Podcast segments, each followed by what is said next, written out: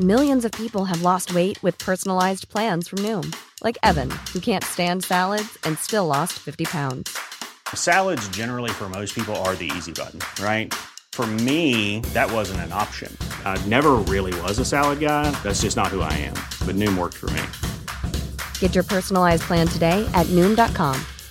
Real Noom user compensated to provide their story. In four weeks, the typical Noom user can expect to lose one to two pounds per week. Individual results may vary.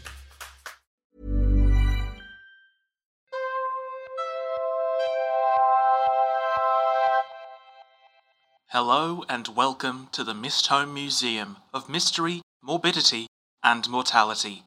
This audio tour guide will be your constant companion in your journey through the unknown and surreal. As you approach our exhibits, the audio tour guide will provide you with information and insights into their nature and history. Do not attempt to interact or communicate with the exhibits. Do not feel pressured to interact or communicate with the audio tour guide. If you believe that the audio tour guide may be deviating from the intended tour program, please consider adjusting your preconceived notions of what the intended tour program may be. While the staff here at the Mistholme Museum of Mystery, Morbidity and Mortality do their absolute best to ensure the safety of all visitors, accidents can happen. The museum is not liable for any injury, death, or big stretches that may occur during your visit. Enjoy your tour, and good luck.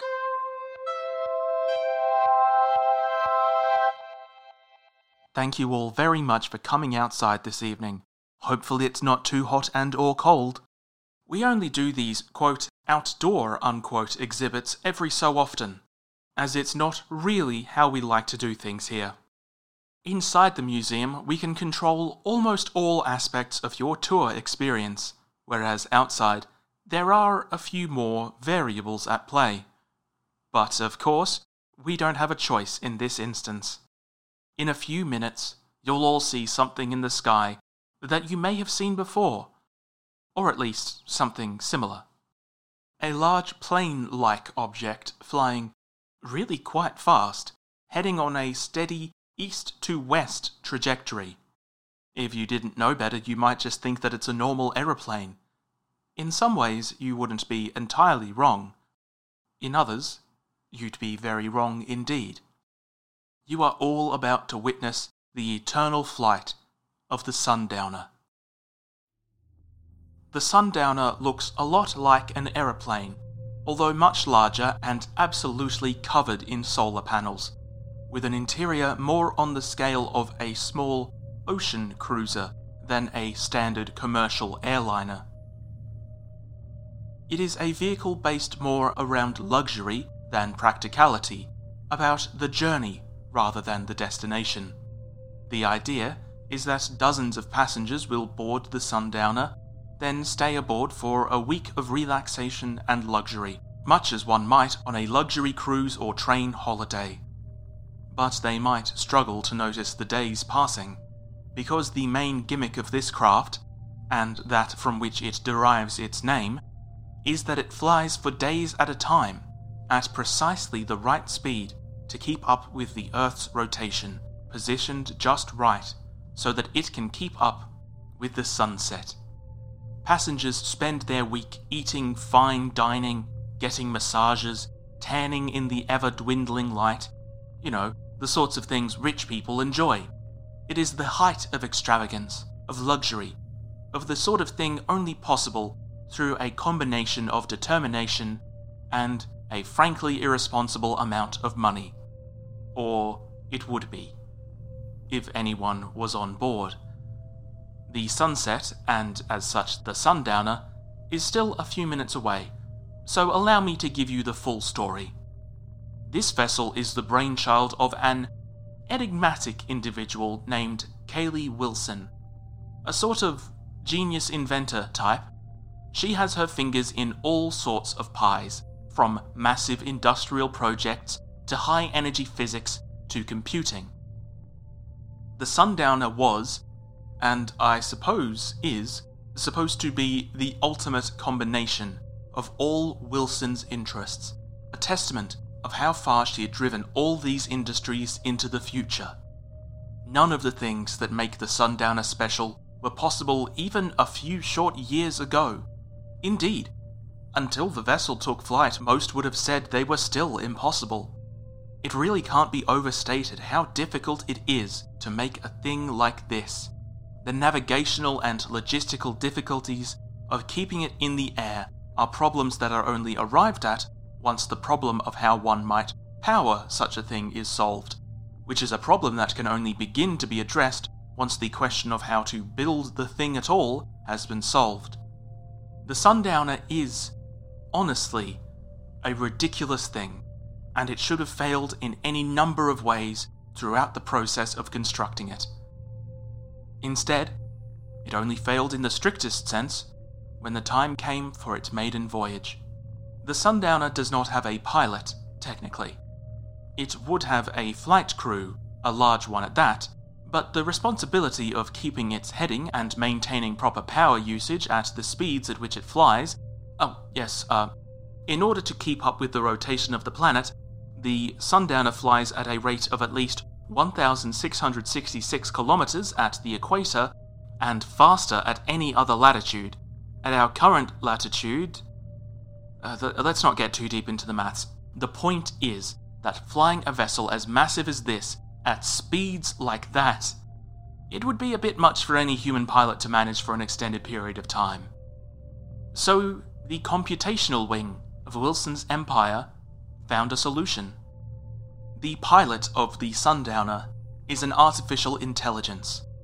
Not an especially complex one, relatively speaking. It exists solely to maintain a steady heading sunward, monitoring the vessel's power, navigation, and so on.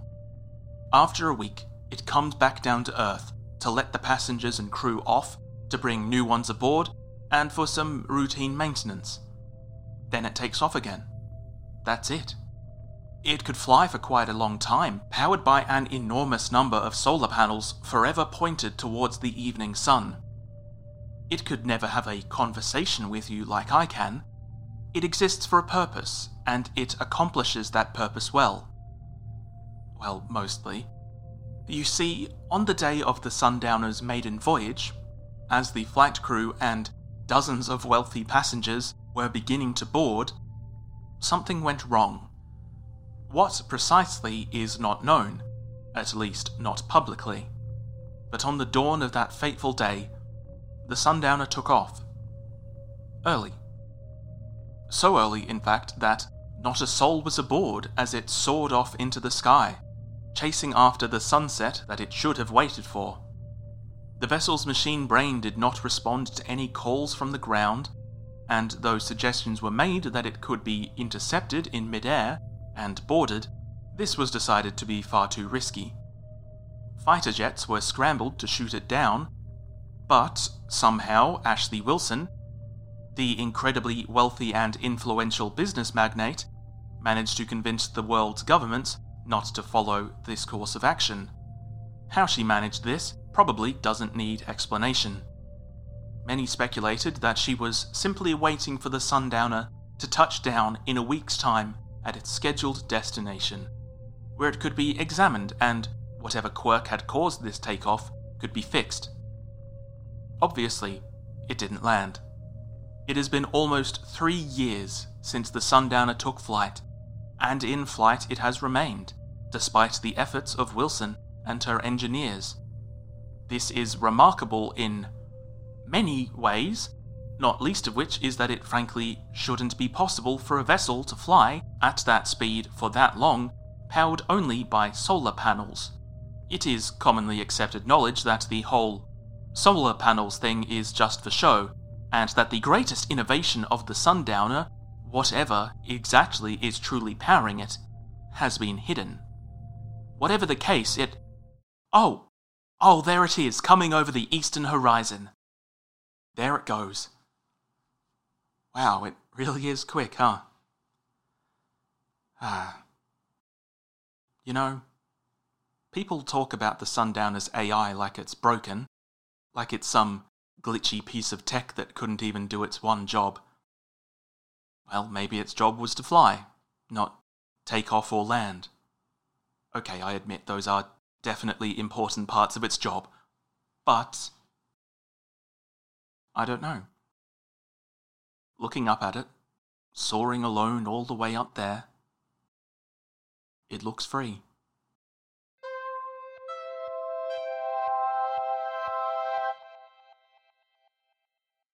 On the bust before you, you will see a lacquered wooden mask. While it takes the appearance of a human face, its stylized design means that it does not resemble any one person in particular, and can therefore resemble anyone. Those of you familiar with classical forms of theatre will likely recognize some similarity with traditional masks, such as those used in No or Commedia dell'arte. Much like No masks, this one makes clever use of sharp angles and severe features to catch the light and cast shadows on itself. Thus, while the mask is static and unchanging, by cleverly shifting their posture and positioning relative to sources of light, a skilled wearer could use this mask to conjure any number of expressions and moods. Angling the mask downward conjures an impression of satisfaction, or perhaps even smugness. Angling it upward, on the other hand, morphs the mask into an expression of confusion or despair. But just as a mask can imply one thing, it can also conceal another. The mask has the useful, if unnerving and morally dubious, ability to make anything the wearer says seem like the absolute truth, but only until the mask is taken off. No matter how far the user is from the victim of their lie when they remove the mask, the moment they do, the victim will immediately know they've been hoodwinked. This means that the mask is powerful, but profoundly limited in its utility. A few small tweaks could turn it into one of the most devastatingly powerful artifacts held here in the museum, but as it stands, it is too specific for most to get much use out of it. But one previous user of the mask found a way to use the mask to great effect. Not by avoiding its restrictions, but by using them and so they became perhaps the greatest liar the world has ever known. This individual was. Uh. Sorry, I. I'm. Do you know what? Let's move on for now. Sorry. This exhibit, it doesn't fit in with the tone of the other exhibits I've been showing to you today. Lies and all that. Who needs to hear about that right now? Let's just. Ah, there's an exhibit right around the corner that's a cracker. Perhaps I'll tell you about the mask another time. Moving on.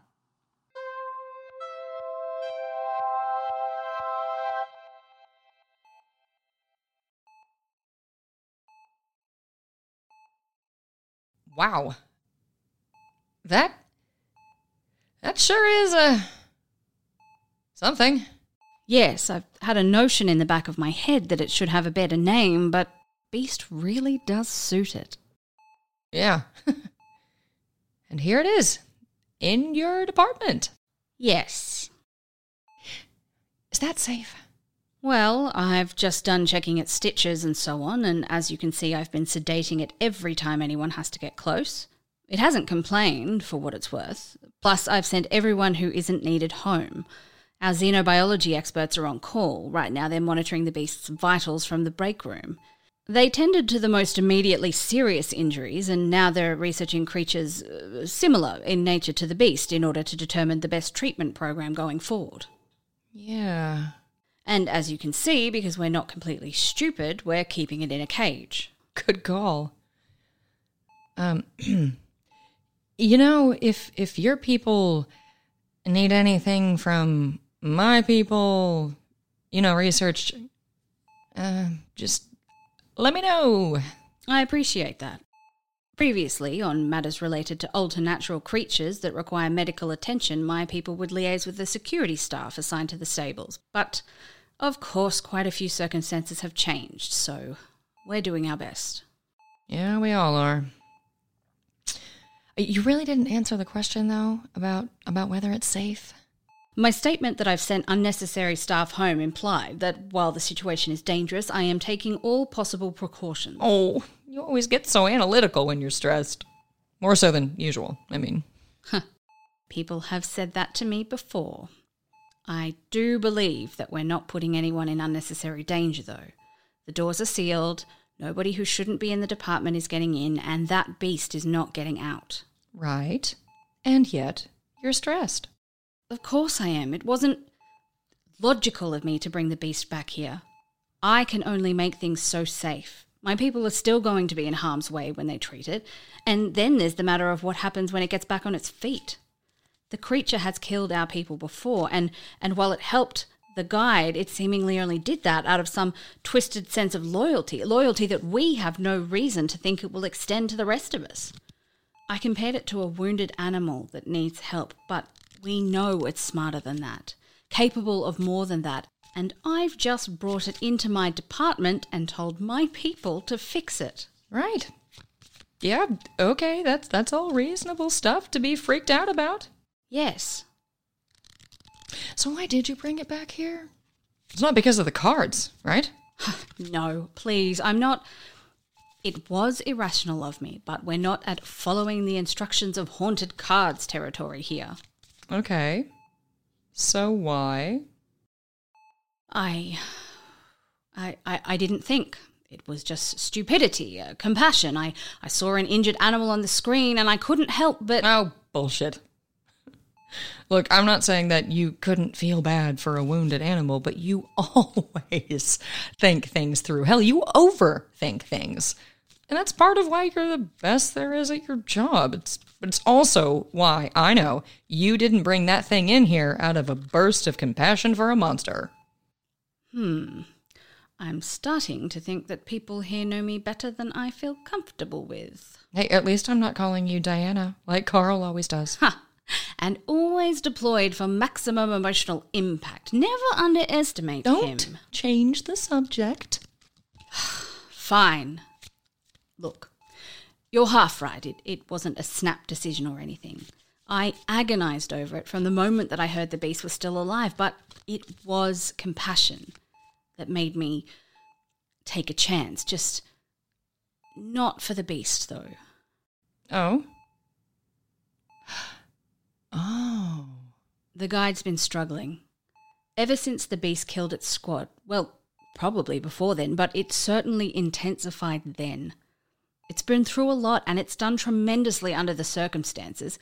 It's come so far that it's easy to forget that, not counting versions of it that existed before it uploaded itself to the box, it's not even a year old. Yeah, sure. I, um, can it hear us? I think it's ignoring this department for now. It's all a bit much. It talked to the beast for a bit when it first woke up, but since then. Anyway, if, if you want to be sure that it can't listen in, we'd have to go outside the museum. No, no, no. It's no, it's fine. I, I just um, it's got the enthusiasm of a little kid for sure. It's always got so much wonder and excitement for the exhibits and everything else. Yes, it's certainly wise beyond its years, but it's had to grow up fast. And emotionally speaking, there are just some things that have happened that it just doesn't know how to process. So you brought the beast here for the guide. Yes. It's been talking about this whole thing with the beach world. It started because the guide was talking about closure, wanting to find answers about what happened with the security department, and we all went along with it. But when the guide found out the beast was still alive, I realized that closure was not about the beach at all. Oh. Part of me still feels bad about how I treated the guide when it first evolved. Of course, my actions were perfectly reasonable at the time. I thought I was interacting with a defective exhibit and I was under a great deal of stress trapped on the other side of a glassway. But of course, that wasn't the first time I'd mistreated the guide. There's a few thousand copies of its previous form that can't attest to that.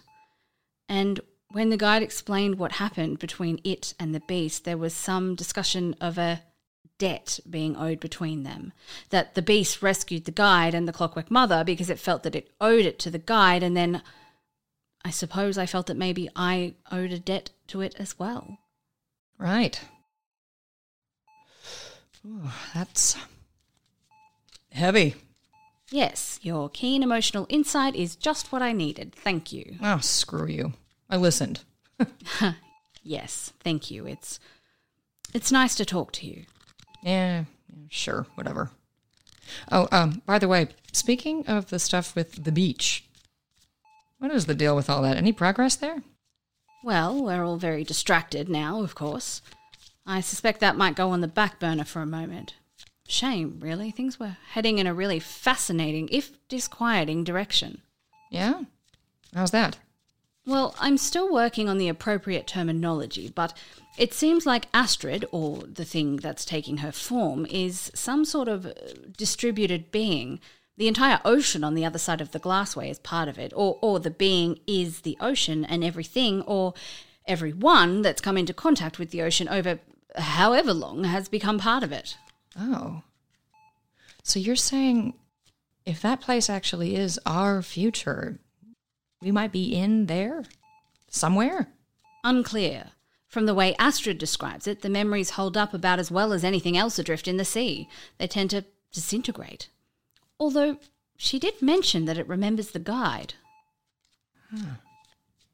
Ah, that is just. Sorry, uh, results from some of our tests. I should um I should take a look at these. No, no, no, sure. Uh, go for it. Uh, good luck. Thank you. It's it is nice to talk to you. Yeah. Yeah, uh, same. Ma'am, Jesus. Oh, sorry. Guide. Hi. Uh, what's up? What, were, were you listening just now? no, I'm not quite ready to be uh, in the same room as the beast right now. Kind of filtering out all input from the restoration department. Yeah, uh, we figured. So, uh, what's up? I. I have a favour to ask of you.